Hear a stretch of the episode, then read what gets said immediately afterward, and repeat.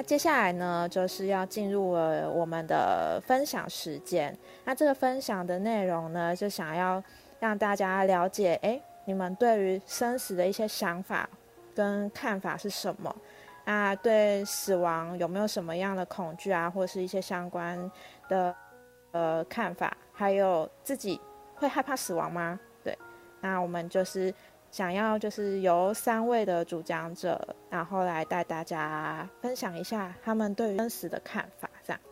那我们第一个就我们先欢迎战男，欢迎战男分享。好。呃，那我就先来跟大家分享一下哦。呃呃，在上一次的我们这一个同样是在讲病人自主权益法跟预立医疗签署的时候呢，呃，那时候离我父亲过世时间比较近，所以我上一次的分享比较偏向当下，呃，我作为我父亲的儿子，而遇到我父亲在临终前的种种状况之下的那些过程跟感受，所以。嗯，那时候分享比较主要是偏向这些哦，但是今天我想要跟大家分享的呢，是在这个事件过后，嗯，我一直继续在思索所谓的生跟死这一个问题当中，那关于我要如何面对我的死亡。因为我是先面对了我的父亲的死亡，那也许有几位呃，或者说台下的听众在之前并没有呃听过在上一次的节目当中我的分享，所以我在这边我比较快速的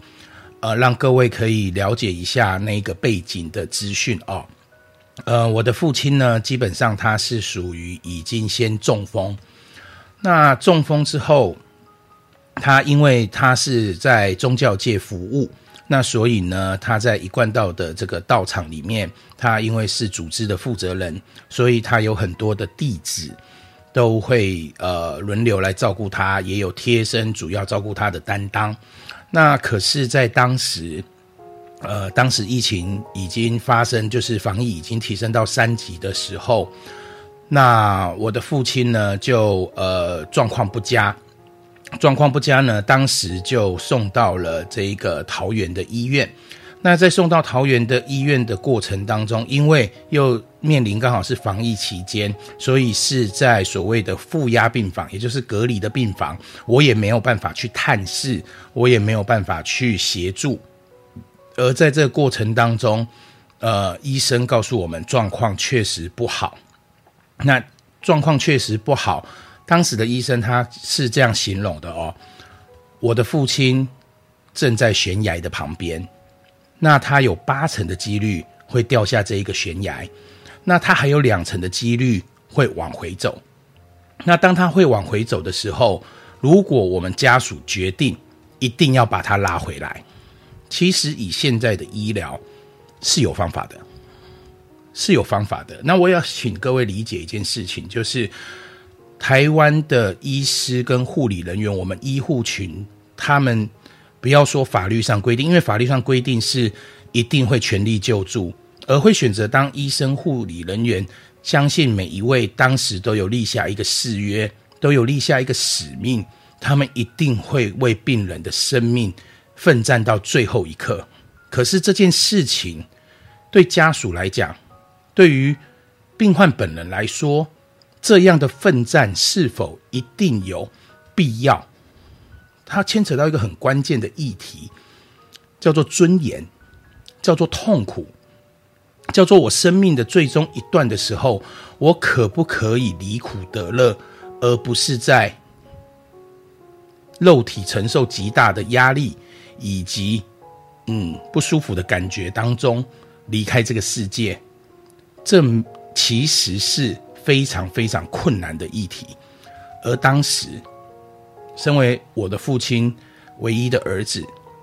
我的姐姐人在海外，我的母亲心力交瘁，她在电话当中娓娓的告诉我：“儿子，这件事情可以给你负责吗？”而我父亲长期照料的那一位，我非常感谢他的那一位大姐。她也说，这件事情他没有办法替我父亲做决定，因为他不是他的家人。所以在这样的前提之下，我就必须承担起这一切的责任。而我想要今天为什么我很重视今天的这个节目，我也很想借由这一段跟大家好好的分享，是因为每一个生命，他的生命的自主权，他的责任，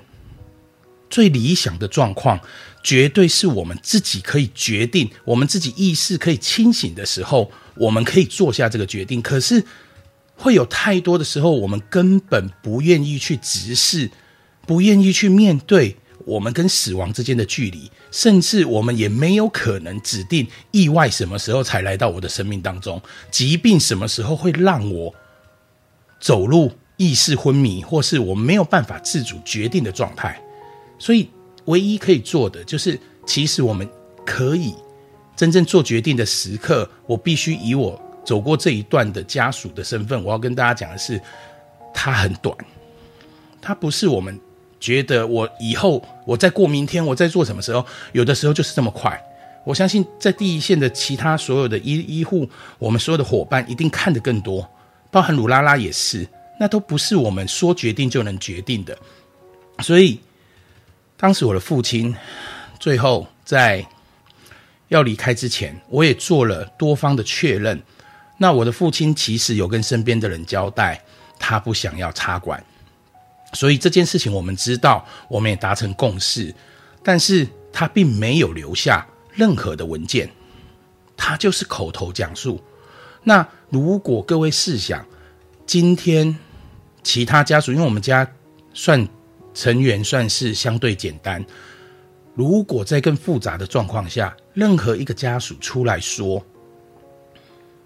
我不要，不可以这样，一定要救到底。”如果出现这样的状况的时候，我的父亲是没有办法得到他最后的安宁。我的父亲是在最后，我们家属都已经有共识，而且由我一肩担起这一个责任跟担当的时候，我跟医师好好的沟通，我也很感谢当时那个桃园国军总医院的医师，他非常。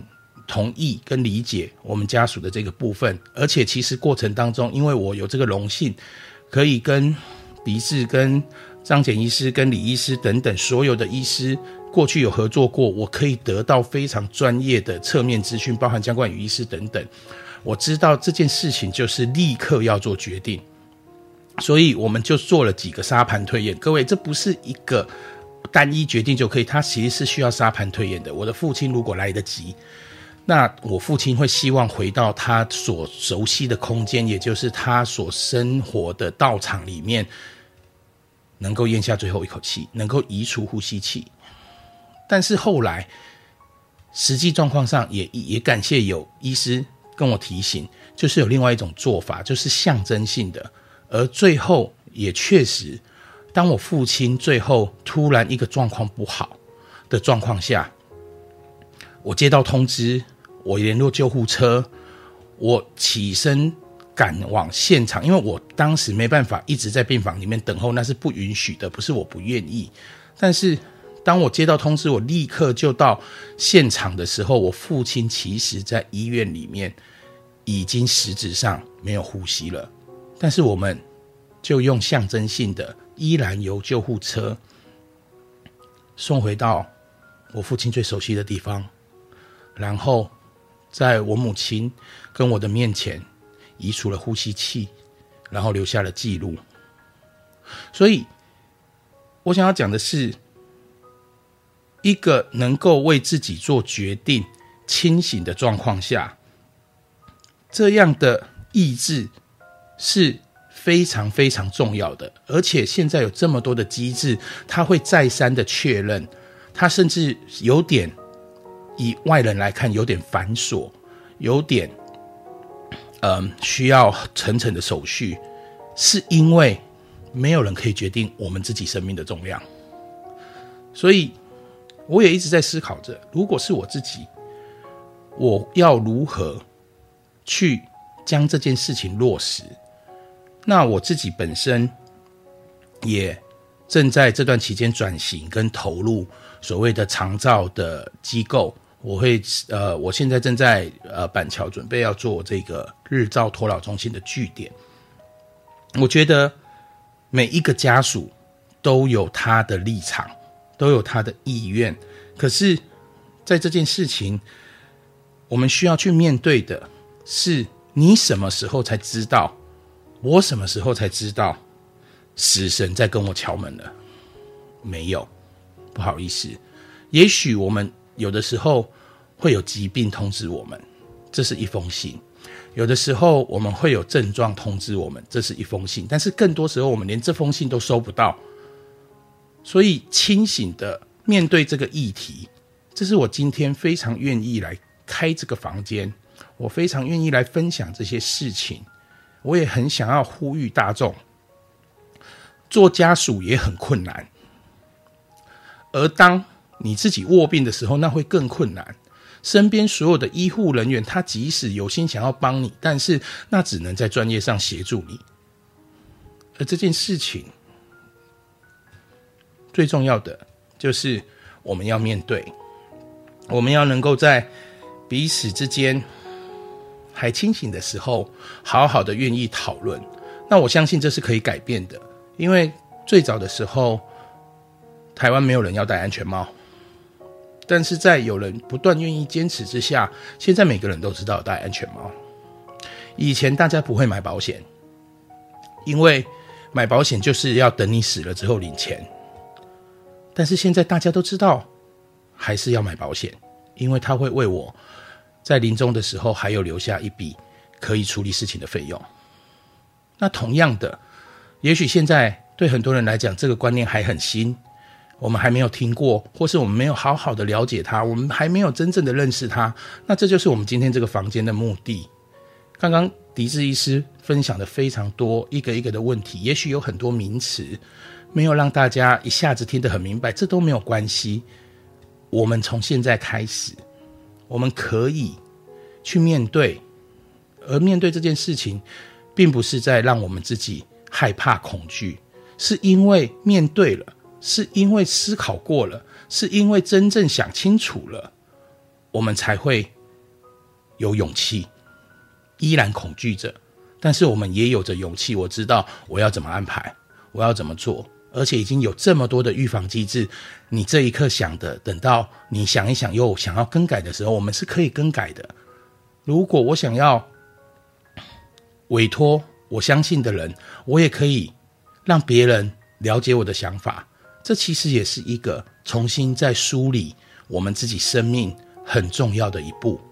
所以我想我今天分享并不是关于我个人的生与死，也不是我对生死的看法而已。我真正想要分享的是，我们与死亡之间的距离是需要去面对的，而我们台湾有法律，我们有这么专业的医护人员，我们可以从现在开始知道这个资讯。然后把它放在心中去琢磨、去思考、去演练，这样会让我们身边的家属、所有那些爱我们的人，包含自己，都不会心慌，都不用在突如其来的那一些事情的时候感到如此的无助，感到如此的慌乱，感到如此的悲伤。这是我的分享。谢谢蛋南，对对对，好棒的真情流露，对，谢谢你的分享。我我我可能要回回应一下战战南啊，然后是我前之前哈，因为战南刚刚讲的一些就是内容让我很有感触，因为我之前有做一些这个台湾预立医疗医嘱的一些研究，那其实我们后来发现一些比较有趣的特色跟台湾的文化息息相关，因为我们台湾家庭是一个非常重要的概念，我们每个人都很。有很紧密的家庭结构，大部分的人，然后那所以，嗯，在遇到一些生死相关议题的时候，家庭变成一个很很重要的一个单位，甚至大过于个人。我们看到第一个现象是什么？就是呃，老人家我们在问他的医对生死的想法跟对这个自己的医疗角色的时候，他常常会回答说：“你去问我儿子就好，你去问我女儿就好，不要来问我。”哦，这个是在外国是非常。让人家震惊的事情，因为你你自己的事情，你怎么会交给别人决定？你而且你明明就清楚，你可以决定啊，你为什么要丢给别人？但是从他们的角度，从老人家角度来猜想，他是为了这个家庭，因为他觉得他的儿子可以替他做出对整个家庭、对整个家族最好的决定。哦，他们的他儿子的决定才是最好的，不是他自己。他自己的决定可能反而会拖累家整个家族。哦，所以这个是呃蛮常发生的第一个现象。第二个现象是，呃，我们在讨论生死议题，或者是讨论呃签，假设最简单要不要签 D N R 好了，我们自己签自己的都很干脆，就说啊我这个都不要啦，我看透了啦，看穿了啦哈，这个我我通通都不要，哦，但是那问那你你可以帮你爸签吗？马上就闭嘴，马上就不敢。他说嗯还是要救啊，我当然要救我爸啊，我救都救到底啊，哦，所以。遇到这种家人、亲人的时候，哎，那个想法完全不一样。那在这个背景下，其实我们是不是呃，应该要为自己都做好想法？其实想好自己，哦，那可以自己签好，让家人可以理解你的想法的时候，是不是呃，整个过程会更顺，可以减少一些不必要的遗憾发生？哦，这简单的分享，我之前在一些研究里面看到很有趣的现象，这样子。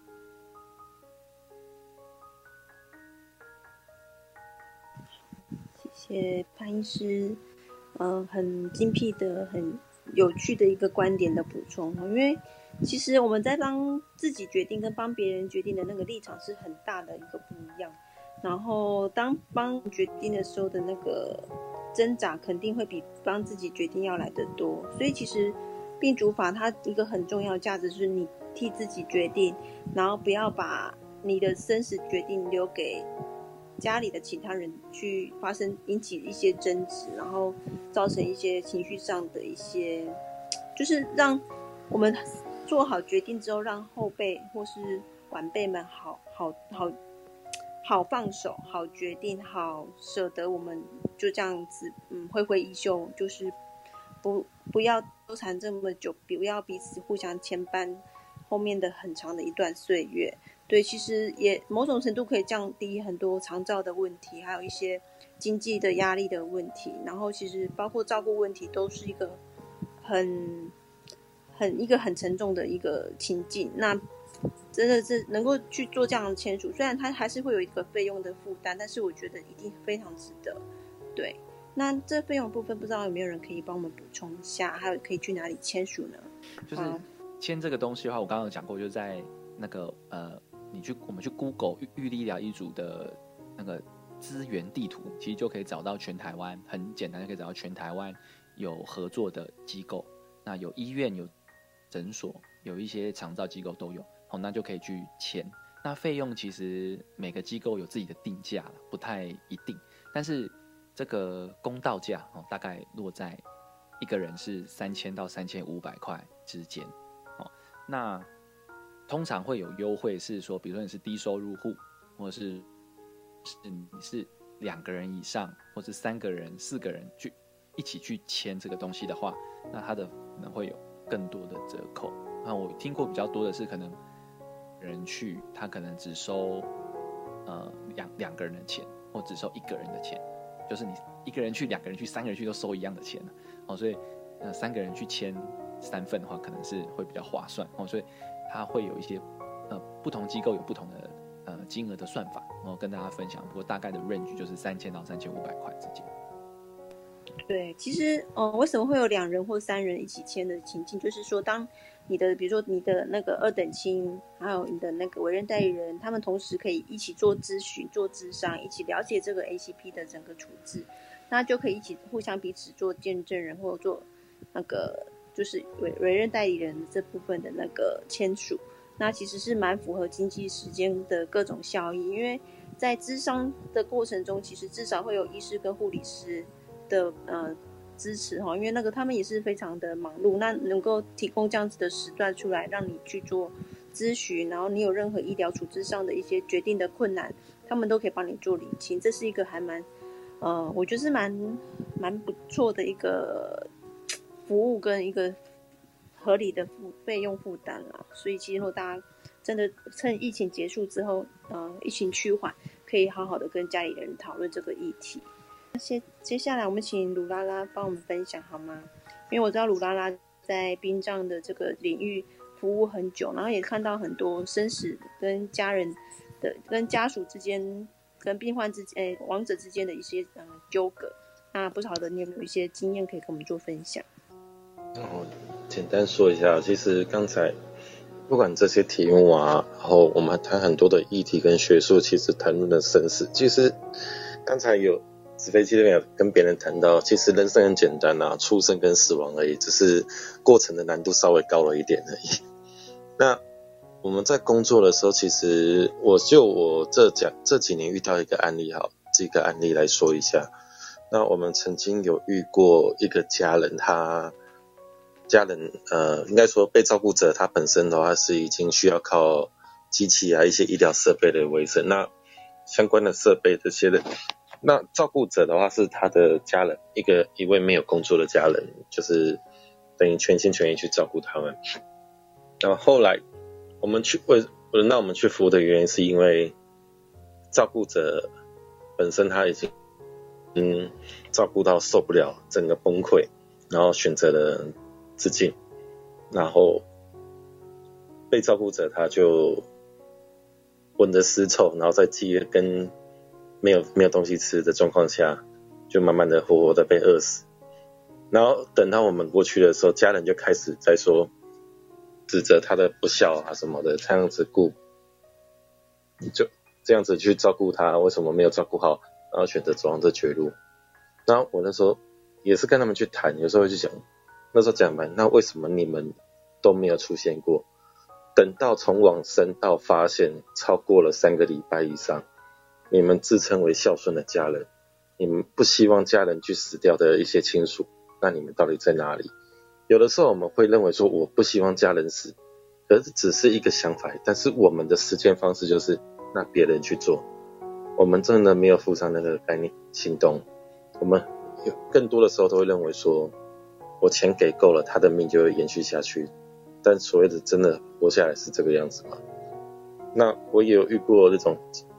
他去请看护，他觉得他很忙，去请看护来照顾那种已经行动不便、卧病在床十几二十年的老妇人。可是当他请完看护之后，他家明明住在隔壁而已哦，却从来没有去看过他的。直到医护人员开始知道看护是一个超级累、超级累的工作，后来就一不小心看护就猝死了。那一样跟我们刚才讲的故事一样，躺在病床上的家人被。待了十天，就待了十天以后才被发现。那请问这个就是所谓的孝顺吗？他们会跟我讲的一句话是：我很关心他啊，所以我特别去请了看护去照顾他们。那在这有时候会觉得说，这个真的是孝顺吗？我就讲很直接一点，什什么叫孝顺？那近之孝者，是为能养；至于犬犬马皆能有养，不敬何以别乎？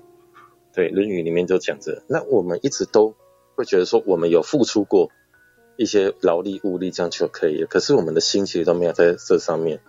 刚才潘医生有讲说，老人家不不愿意去谈死亡这件事情，他说孩子去决定就好。那我们有看过一些以前在殡葬业有看过一些案例，为什么老人不谈？然后他也讲来，当他谈的那一刻，他就是要准备财产要被要拿出来分，准备被扫地出门的。就是他们跟我们这样子去见的时候会去谈到，那可能每个地方每个地方它会有一些它的顾虑存在，那甚至是说在病主法的推动，我觉得真的是一个好事，因为我之前有去台北市某个医院那边做探访的时候，他们我。接案的时候，我就看到一个老人家，他身上插满了管线，我真的觉得他现在活着，其实真的是靠那台机器维持的。你只要随便一个东西停了一下，他就准备走了。那你对他那活着到底是什么？然后我问家人，家人跟我讲句话，因为我不想要他死。然后我会问多久了？然后七年了。你要今天换做是你，如果全身插满了管子，还有一堆机器在身上七年，那活着到底是为了什么？我觉得今天如果说你今天。被躺着躺在上面的那很有意愿，他想要躺在不想死的那种愿望，他表达出来，那他愿意接受这样的折磨，我觉得我可以接受。可是我们有的时候只是因为一己之私，却让他过这样的生活，甚至有的个案的家人，他们就是这样，最孝顺、最爱照顾的那个人，就去照顾他。那可是当他送医院的时候，全部人都会指责他照顾的不利。那可是，而且，然后就算到最后需要去签订一些像证明、想要拔管啊之类的话，谁提出来？这在南我们以前乡下这边很明显，谁敢提出来，我们他们就会讲一句你就是不孝，你就不孝。然后甚至提那另外就我们常会讲一句话，就你财产也不用分了之类，因为他们会认为说一切东西都是你造成的，那只会让家人再受尽一些更多更多的一个折磨。他们认为就像老人家有意愿也一样。我就是要让这条命延续延续下去，我讲的可能会比较笼统，比较笼统一些，但是这是在工作里面看到。我觉得生跟死之间，它不复杂，它只重点是你要去想过，你既然那你要去怎么样面对这个死亡的终终点这个结果，而不要是一切未知，认为说还有时间还有机会，其实永远都没有时间跟机会。谢谢露拉拉，你的见解真的每一每一句话都打在我们心里面，真的很很沉重。但所以其实病主法的利益真的是非常的良善，而且非常对呃一些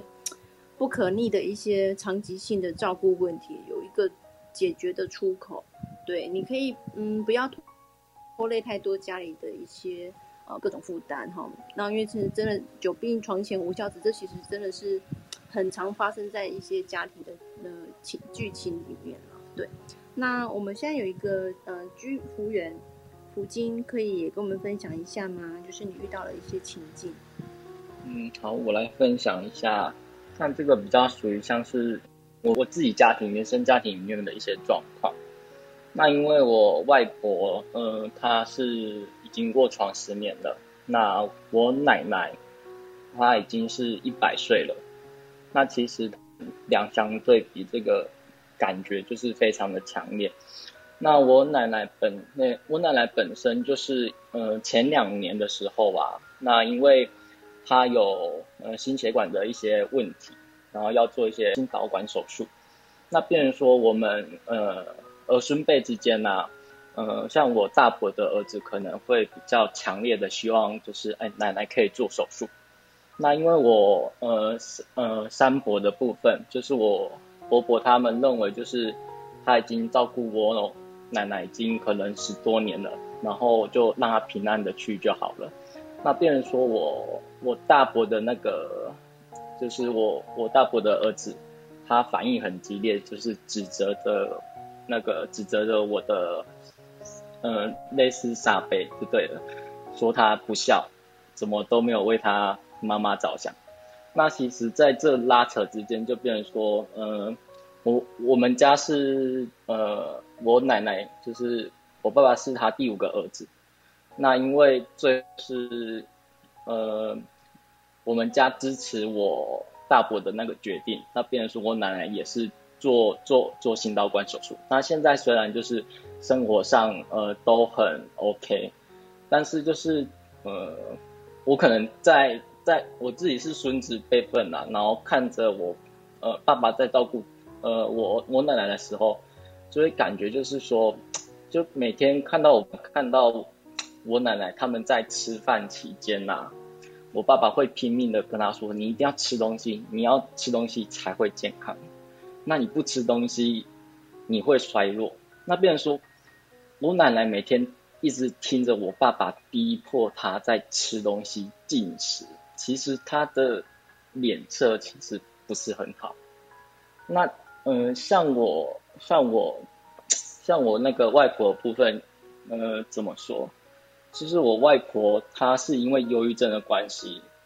然后之前忧郁症的时候，就是会想要把所有的呃，可能说生活上的起居的部分全部都交由我妈妈做。那变成说我妈妈就承接了她所有的。呃，生活起居，那因为嗯，忧郁症患者又想要吸引别人的那种注意，那变成说他会故意假装要跌倒。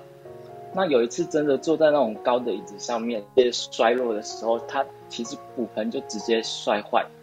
那两个礼拜之后，他就躺床上就躺十年。那这个很难去说，就是像我妈妈，我觉得我妈妈很厉害，就是。他愿意全心全意的付出，就是我外婆，然后照顾现在已经第十年了。可是就是其实那种呃，像我们家是四个小朋友，那种精神上的压力会变得很大。就是嗯，我外婆一睁开眼睛，她每天就是这样一直这样啊啊啊啊啊啊啊啊这样一直叫。那种精神压力其实真的是很大，然后我们也试着就是呃，可能精神科的药开多一点，那变成说我外婆就会有宿便的状况，那变成说就是家里面的那种环境，其实有时候会比较难以忍受啦。那因为我是嗯之后进入。呃，造福这个行业之后，那才能比比较同理心的方式去接受这件事情啊。但是就是，嗯，我觉得这种，因为我第一次接触到这个意，所以我我也我我也是很感谢我，我现在终于听到这个这方面的资讯。嗯，可是有时候像我现在在外面服务一些长辈的情况之下，那。其实有时候无意之间可能播这种 podcast 啊，或者是有关于生死相关的议题给一些长辈在听的时候啊，其实大部分的辈或者是呃子女之间呐，听到这种议题可能会马上就回避掉。可是我觉得也是呃呃，我们慢慢的试试看，让大家去了解了。我觉得这还有很长一段路要走，那我的分享就先到这边，谢谢。谢谢胡金的经验分享。对我觉得，嗯，咱们在触碰这个生死议题的时候，其实家里的家里的呃成员的角色也是非常重要的。也许我们可以跟他提，但是他，嗯，他能不能鼓起勇气跟他的孩子们这样子？嗯，很自然的去表达，我觉得这也是对长辈，呃，上尤其上一辈他们的那个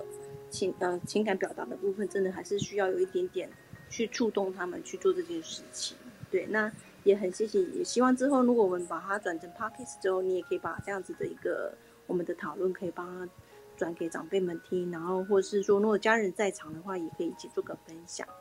好，今天谢谢你的分享。那今天有个嘉嘉宾吼，神秘嘉宾吼，熊熊出现了吼，我们朱维明医师，欢迎你。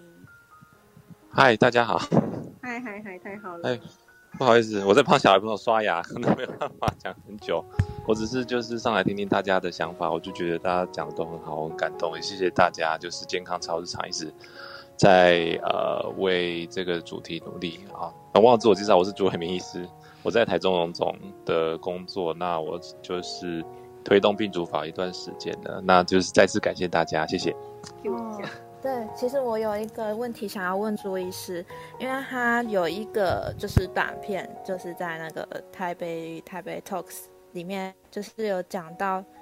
其实我们医疗人员就是对于生死的议题都会很勇于的对病人讲，然后若是自己正在面临家人这一块的生死议题的。看法又是另一种抉择。那我想说，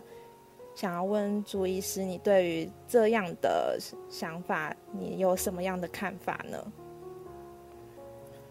是说医护人员对的面对自己家人的死亡怎么样面对吗？这个我们最常看到的就是说，我们在安宁病房最常看到就是常常是医护人员他在他如果是真的家人有。遇到很重的生病或者要死亡的时候，常常那个医护人员的家属会给自己带来非常大的压力啊，因为全家可能都靠他一个人。比方说，可能现在在场的各位很多是护理师、护理人员，那万一你们家的父母亲生病的话，你可能兄弟姐妹只有你一个是护理人员，或者只有一个是医师，那全家都在问你问题哈，要不要插鼻胃管啊？好，要不要要不要签这个啊？要不要就不要打抗生素？要不要洗肾啊？所以会我们会常常会发现，就是那个医护人员会背负很大的压力跟角色，变成说他要表达自己的意见会畏首畏尾，或者是他很难去真的说出自己心中的想法。所以我们通常遇到这种状况的时候，我们给的建议就是，如果医护人员遇到自己的家人有遇到有这种重病或死亡的话，可能希望他可以放下医护人员的角色，就是专心当一个女儿，或是专心当一个儿子。那也希望家里面的成员可以尽量让他这个医护人角色淡化，因为就是医护人员遇到这种事情，其实就跟一般人遇到是没有什么太大的差别的，只是也许我们多了一些专业的一些知识，但这一点点的专业知识可能会带来很莫大的一个压力，所以我们就希望，如果你是医护人员，你压力很大的时候，你就尽量让自己变成一个很单纯的家人的角色，回归到自己家人的角色。那家人做什么就做什么，我觉得这样可能是一个比较比较不会让自己压力这么大的一个做法。好，谢谢。对，呃，因为朱医师实在是非常难得有机会可以上台哦。那我也这边也有一个呃那个问题也想要问一下我们的朱医师哦，就是因为我刚刚包含我自己也在呃也在倡议，也在希望大家可以多多开始去思考这一个关于我们的医嘱法的这件事情哦，就是说。我们在推动这一个医嘱法，因为朱医师是我们台湾推动医嘱法的，算是呃先行者，算是我们的呃很重要的领航员了哦。那我也想请问一下，朱医师，您当时在什么样的状况下愿意投入这个议题？跟这一路走来，您想要达到的愿景是什么？可不可以帮我们做一个说明呢？麻烦您。呃，一开始应该就是因为我自己是医护人员，然后经历了父亲的一个生跟死亡。那大大家可以去 YouTube 上面，就是搜寻我在 Take S 台配的讲的演讲，就是讲我父亲生病死亡那一段。那我才发现，其实自己是医护人员，遇到自己家人有这种重病的状况，你还是会手足无措。那我就想说，那更何况是一般人遇到这种状况，他一定会更不知道该怎么做，所以就开始。去投入一些预立医疗决定，或者是后来病人自主权利法的一些宣导。那在这个过程当中，会发现其实社会大众对这个议题并不是漠不关心的，而且他们这其实很多时候是他们很想要知道关于这个议题的很多事情，但是这个社会其实不太常讲这个议题，所以也谢谢就是健康超日常愿意常常讲这个话题。那这个对社会是一个良善的一个互动。那就是我那时候做了二十几场的校园大学的免费的演讲，你会发现其实大学生可能是十八岁到二十几岁，他们对死亡可能没有像我们啊这种老人 这么的这么的接触或有经验，但是其实他们也是会很关心这个议题，或者他们会连接到他们爷爷奶奶的一个死亡，或者是那个死亡对他们造成的一些创伤等等等，所以其实这个社会是需要讨论这个议题的。但是我觉得我们台湾或者是东方社会的传统文化就是避谈死亡这件事情那其实死亡是一个人生当中也许是最自然的一件事情，而且它是你一定会你一定会遇到的事情，但是我们不会去讨论它。那我们反而会把心力放在可能要要买要升官呐，要发财啊，要买房子啊，要买车啊，要要退休啊，要存钱啊等等等。但是我们就不会讨论死亡这个议题，所以如果说，啊，问我说的愿景是什么？我觉得越越希望就是让死亡这件事情变得是一个很自然、很平常，大家会尊重的一个话题。可能这个就是希望大家，可能我是需要觉得需要从小做起啊，就包含我们做父母的一辈，可能你小时候就要开始跟你的小朋友告诉他什么是死亡，然后告诉他不要害怕死亡。那小学生、中学生、高中生、大学生，他在学校应该要一直去学习关于死亡的种种的一切。等到他有一面对的时候，他会用比较正向的态度来面对，就不会对他的人生造成很大的伤害。那等到他有这些，既然不会造成伤害，那带给他是更多的正向的力量，或这个会对社会造成一个正的循环，而不是我们因为每天有死亡，所以每天就有很多家庭的。就是受到很严重的创伤啊，或者破碎啊，或者是啊剩下的家人都不相往来啊，这个这个其实不是死亡应该要带给我们的一些事情。所以我的愿景就是希望大家以后就觉得死亡是一件很好的事情，那很自然的事情。那希望大家都可以很开放的来谈这件事情。好，以上谢谢。嗯，谢谢朱医师。我觉得就是古时候就有这么一句话哦：“未知死，焉知生。”我们都没有好好去了解这个必然的结果，那我们怎么样让自己生活更有意义、更充实？我觉得这个就是很大的愿景哦。我也呃感谢朱医师支持我们。那接下来我们把这个时间继续交给 Sally。接下来呢，就是想要稍微分享一下，就是朱伟明最朱伟明医师最近出了一本新书，叫做《走过道谢前可以无憾道爱道别》。啊，借由上一次的那个议题分享啊，分享完之后，我就立马去买了这本书。然后这本书呢，就是在讲解，就是他从一些电影中，然后去探讨人的医学跟的议题。我觉得这是一个蛮生活化的东西。对，像是它里面有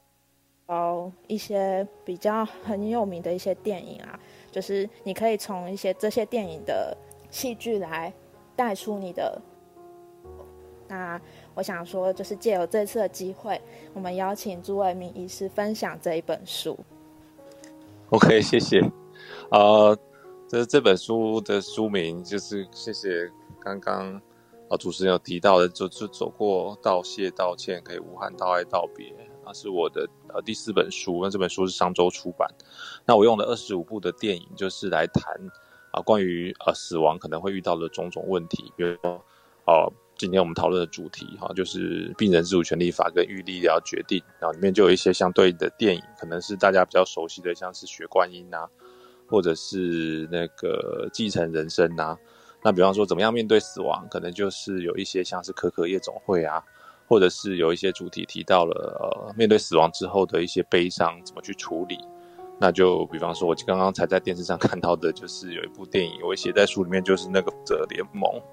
哦，终之战啊，就是我很喜欢看电影，所以用电影的方式啊，去谈与死亡跟告别的种种的话题。那也希望爱看电影或者是不爱看电影的朋友，因为这本书，我喜欢爱看电影，或者对于这些。嗯啊，和或者玉立要决定有兴趣的朋友，也可以来看看这本书。好，谢谢大家。很值得推荐，那大家可以把它网络上搜寻起来，做个订阅跟分享哦。嗯，我这边稍微分享一下，就是上次呃小冬瓜有跟我分享到的一本书籍，然后这本书籍的名称叫做《狮子的点心》。那《狮子的点心》这本书的内容呢，就是在诉说与关于生生命走向终点的一个历程。那有朝一日，我们终究将会死去。那然而，当我们的就是人生啊，就是离开肉身的时候，其实是会害怕的吗？还是会有所疑？还是是一个充满喜悦的一个过程？对这本书真的是蛮值得推荐，它是一个日本的小说，这样子。对，欢迎大家去看看、翻翻看这本书，叫做《狮子的点心》，稍微推荐给大家。那我知道，嗯，我们台上还有一位青青老师哈，他是也在呃带领那个小朋友的这儿科的这一块的实习老师。那青青老师在吗？是不是也有一些推荐的一些资呃资源可以让我们做参考？然后他可以从呃爸妈的角色来看，呃没有了不好意思。然后他也是蛮好，当儿童有在询问这方面的相关资讯的时候，我们就会把这个绘本给小朋友一起阅读、一起看。因为其实小朋友对这块有时候他都会丢一些提示，那我们就要适时的去。呃，跟他们讲解，对，那耳科这部分会比较复杂一点点。那万一有兴趣的朋友，就可以再拖，我们可以再细细的分享。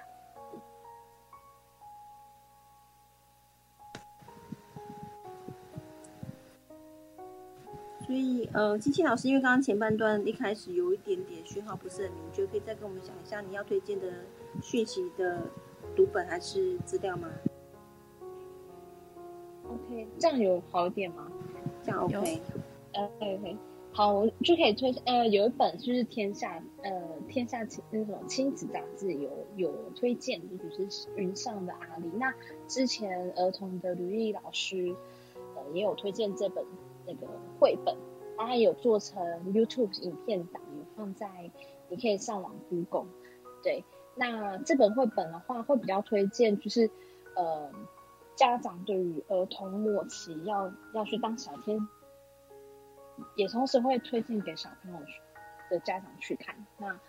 儿童的话就是当他们有跟我们讲类似相关的一些讯息，我们就会跟他们分享。所以这本绘本其实从无论从儿童的长的是家长读都会蛮推荐的。对，它是一个日本的呃作家做的一本绘本。谢谢清新老师的补充跟分享。那嗯，新米老师回来了。Hello，大家好。嗯，刚刚我听了大家的分享，觉得心里很虐。其实我爷爷，嗯，大概是十年前走的，十几年前走的。但是那个时候其实我还很小，然后呃，我们的不过因为我爷爷是久卧病床，那其实我们其实就是都有心理准备了这样子。呃，所以他在走的时候，其实也是就很顺利的。然后我就按照，其实呃那时候我不知道有没有预立医疗这一块，不过其实我我爸爸他们跟医生就是其实已经有了一些共识这样子，所以我我我我爷爷他其实是非常安详的走这样子。那所以我觉得有件事情非常重要，就是。如何好好的说再见这件事情非常重要，对。那其实死亡并不是代表永远就没有了，其实死亡也是另外一种的重生。那所以，呃，我觉得在，所以我觉得可能在照顾临终的这些病人之前，就是可能好好的跟他们。沟通那在于圆满和解这一块，嗯，我觉得，因为像我我的外婆，呃，他在临终之前，就是他做了一件事情。我外婆，我外婆生前就是一个，她会跟媳妇吵架啦，会跟女儿吵架这样子，那就是因为很小的事情。当当然，嗯，我们那时候其实也知道她自己有一些忧郁症的问题。那他有在吃药啊什么的，那因为他其实年纪也很大了，所以所以基本上我们只是希望他能够能够好好的生活就好了这样子。但是我我我外婆临终前做了一件事情，就是我我当时其实也没有也很小，就是大概也是国中高中那时候。但是我觉得，因为他做这件事情，就是嗯，很多大家对于很多事情都放下了。哦，我外婆他做了一件事，他跟每一个人就是说对不起这件事情。他他其实一直都知道自己自己嗯自己这样做是不对的，有有有时候有些事情啊对，但是他在当时是不，他不去承认，那他他就是一直反复的嗯就是吵架。但是他临终前，他跟每个人说对不起这件事情，我觉得非常伟大。所以我觉得他跟每个人和解，这这件事情让我非常印象深刻。对我觉得我把这个故事分享给大家，那或许大家有机会可以分享给其他的长者、阿公阿妈听，这样子。或许他们会有一个另外的想法，会或许他们就会不不会再惧怕死亡这件事情。其实很多很多人就是很多老人在面对死亡的时候，他们是恐惧。那我觉得很多心理层面是在于他们很怕不圆满这件事情。所以其实呃。所以我觉得，可能我们在日常的生活，我们跟身边周遭每一个人相处，不管你的另外一半，或是你生命周遭的朋友，然后你们有不愉快，那我觉得就是大家能够在沟通，然后体谅，然后尽量做到圆满，在任何时刻都是呃都是不遗憾的状况之下，因为其实人生真的很无常，我们有时候呃可能也很难预料，OK，我可能明天就不在了这样子。所以我觉得有时候不只是在临终临终的老人的时候才要了解这些事情。那我觉得我们还在壮年青年的时候，我们只要生活在这个世界上，我们去了解死亡的真相，其实我觉得这会对我们的生命，呃，会有很大的意义。这样子，呃，以上我跟大家分享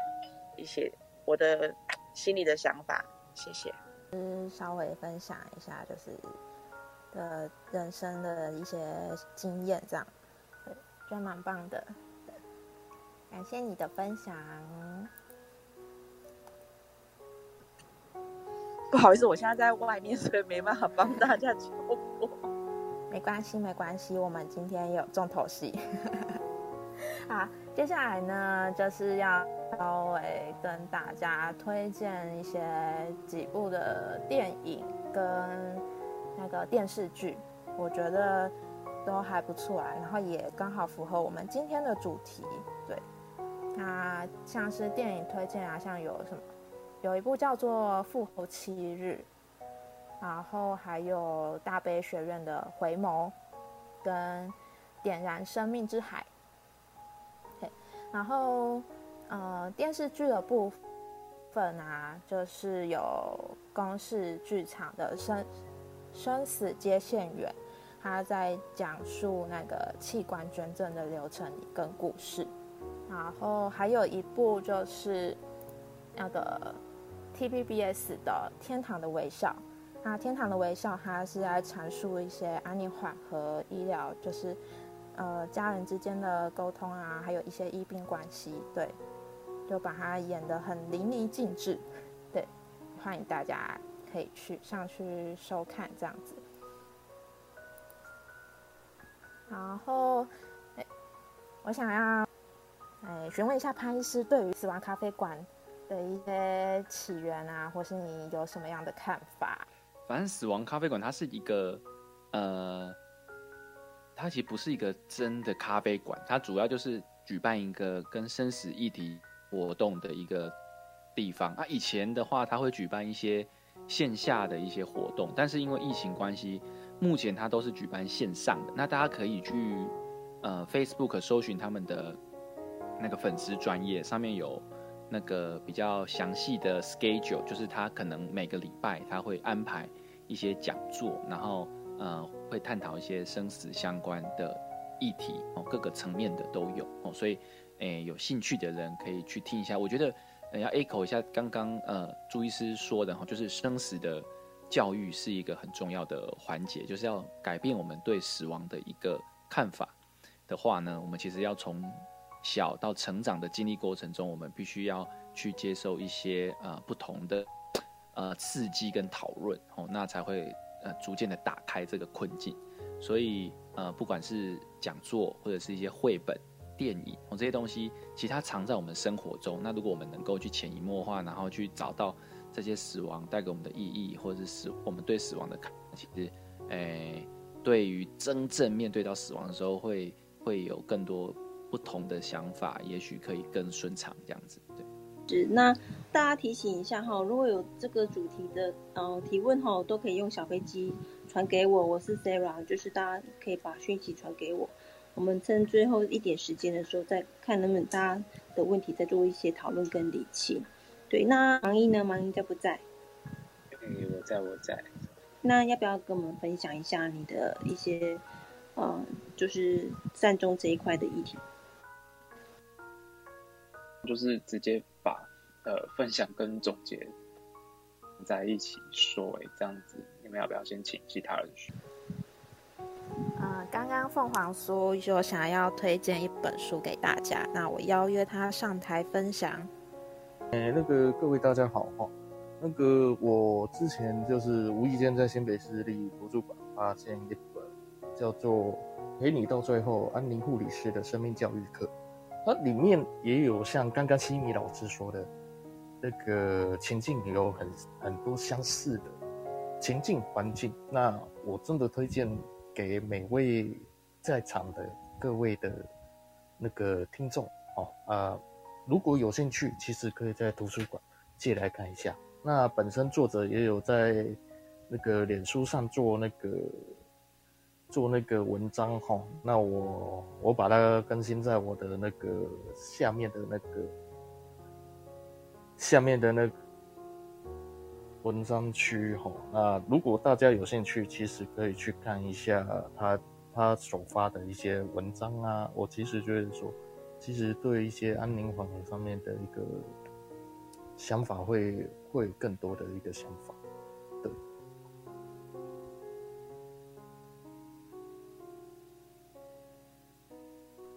呃，他这个作者好像是李春信女士啊，所出版的。他好像是，哎，我记得好像是安宁安宁方面的护理师。的。好，我的发言结束。凤凰酥，所以你的那本书是书名叫做什么呢？嗯，陪你到最后，安宁护理师的生命教育课。好的，谢谢蛋黄叔的分享。凤凰酥，凤凰酥不是蛋黄酥，凤凰酥。